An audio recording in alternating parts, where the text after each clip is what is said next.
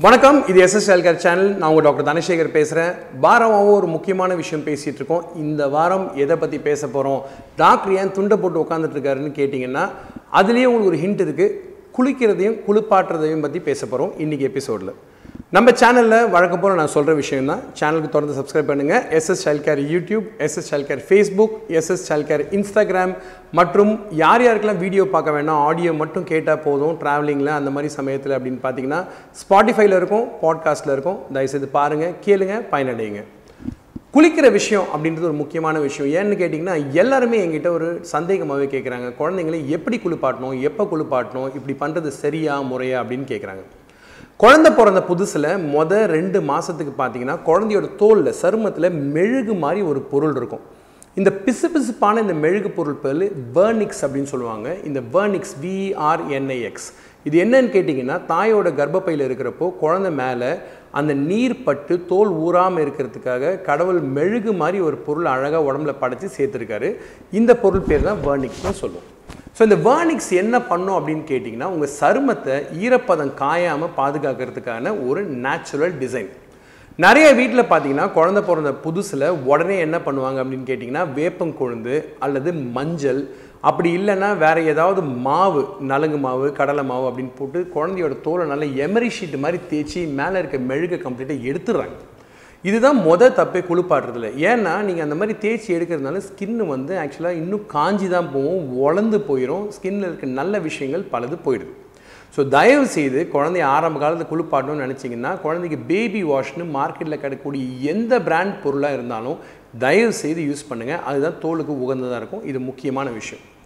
ரெண்டாவது விஷயம் பார்த்தீங்கன்னா குளிப்பாட்டுறதுக்குனே வீட்டுக்கு யாராவது ஒருத்தவங்க வருவாங்க. ஒரு ஆயாவோ ஒரு பாட்டியோ அவங்க வந்து என்ன பண்ணுவாங்கன்னா குழந்தைய குளிப்பாட்டுற பேர் வழின்னு போட்டு காலில் குழந்தைய போட்டு முதுகை போட்டு நல்லா தட்டுறது தலைகீழ தொங்க விட்டுறது மண்டையை பிடிச்சி விட்றதுன்னு பண்ணுறாங்க இது மிக மிக தவறு. இதில் இன்னொரு முக்கியமான விஷயம் என்னென்னு கேட்டிங்கன்னா குழந்தையோட வாயில் அழுக்கு இருக்குன்னு சொல்லி விரலை விட்டு அந்த மாவை எடுக்கிறது. அது ஒன்று ரெண்டாவது விஷயம் என்னன்னு கேட்டிங்கன்னா குழந்தை நாசி அடைச்சிருக்குன்னு சொல்லி அந்த பாட்டிக்கு கோவிட் இருக்கோ இல்லை வாயில் இன்ஃபெக்ஷன் இருக்கோ எதுன்னு தெரியாமல் குழந்தையோட நாசிலையும் வாயில் வச்சு நல்லா ஊதி விடுவாங்க. இந்த மாதிரி ஊதுறதுனால குழந்தைக்கு என்ன நல்லது நடக்க போகுதுன்னு நீங்கள் நினைக்கிறீங்க? குழந்தைக்கு இன்ஃபெக்ஷன் தான் வரப்போகுது. குழந்தைங்களுக்கு ஆரம்ப காலத்தில் தலையில் காயம்படுதா நெஞ்சில் காயம்படுதா எலும்பு உடையுதா இல்லை வந்து உள்ள ரத்தக்கட்டு வருதான்னு யாருக்குமே தெரியாது. எத்தனை குழந்தைங்க இன்றைக்கி யூடியூப்பில் பார்த்தீங்கன்னா எவ்வளோ பேர் குழந்தைய குளிப்பாட்டுற பேர் வழின்னு வீடியோ போட்டு குழந்தைங்களை அதில் வன்முறைக்கு தான் உட்படுத்துகிறாங்க இதெல்லாம் பார்த்து நீங்கள் மேலை நாட்டில் பார்த்தீங்கன்னா நிறைய தமிழ் வீடியோஸையே வெள்ளைக்காரங்க நிறைய பேர் வந்து இது ஒரு விதமான சைல்டு அப்யூஸுங்க உங்கள் ஊரில் பழைய முறையில் குழந்தைய குளிப்பாட்டுறீங்கன்னு சொல்லி இந்தளவுக்கு டார்ச்சர் பண்ணுறீங்களேன்னு சொல்லி ரொம்ப கேவலமாக கேட்குறாங்க இதெல்லாம் பார்த்துட்டு இருக்க அம்மாங்களும் அப்பாங்களும் சரி குழந்தைங்களுக்கு இந்த மாதிரி நடக்காமல் தயவுசெய்து பார்த்துக்குங்க. குழந்தைய குளிப்பாட்டி முடிச்ச உடனே என்ன சார் பண்ணணும்? குழந்தை எந்த மாதிரி தண்ணியில் ஃபஸ்ட்டு குளிப்பாடலான்றதை முதல்ல நீங்கள் தெரிஞ்சுக்கணும்.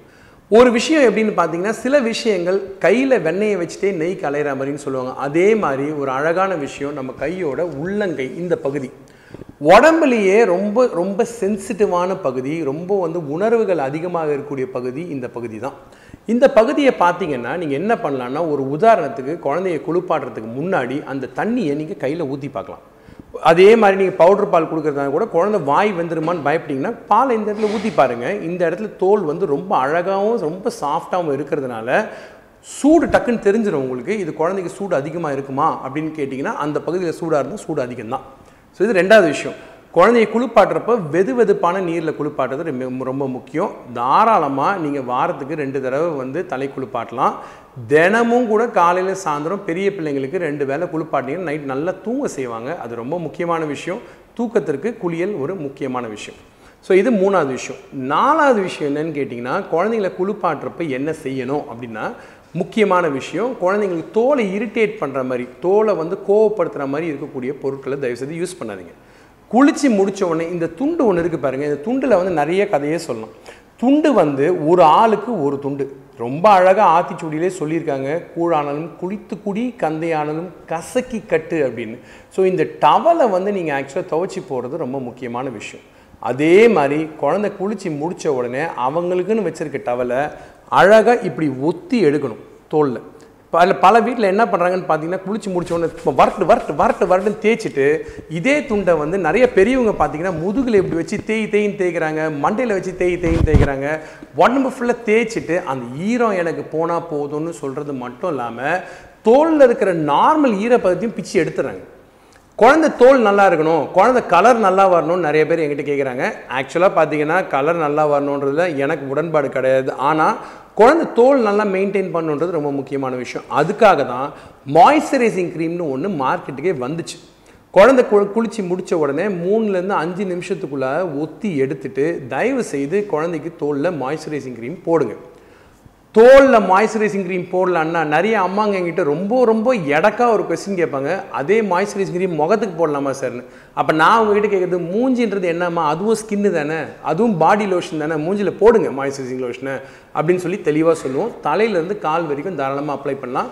நேரம் இருந்துச்சு ஞாபகம் இருந்துச்சுன்னா மூணு வேலை போடுங்க. இல்லையா? ரெண்டு வேலை போடுங்க. சார் ஒன்றுமே முடியல சார்னா ஒரு வேலை போடுங்க. ரொம்ப சிம்பிளாக சொல்லணும்னா எப்படி இருக்குன்னு தெரியுமா தோல் குழந்தைக்கு? எண்ணெய் சட்டிலேருந்து எடுத்த பஜ்ஜி மாதிரி இருக்கும். அப்படி சும்மா வழ வழ வழ வழன்னு பார்த்தா மினுக்கணும். இதெல்லாம் நீங்கள் பண்ணிங்கனாலே பெரிய விஷயம்.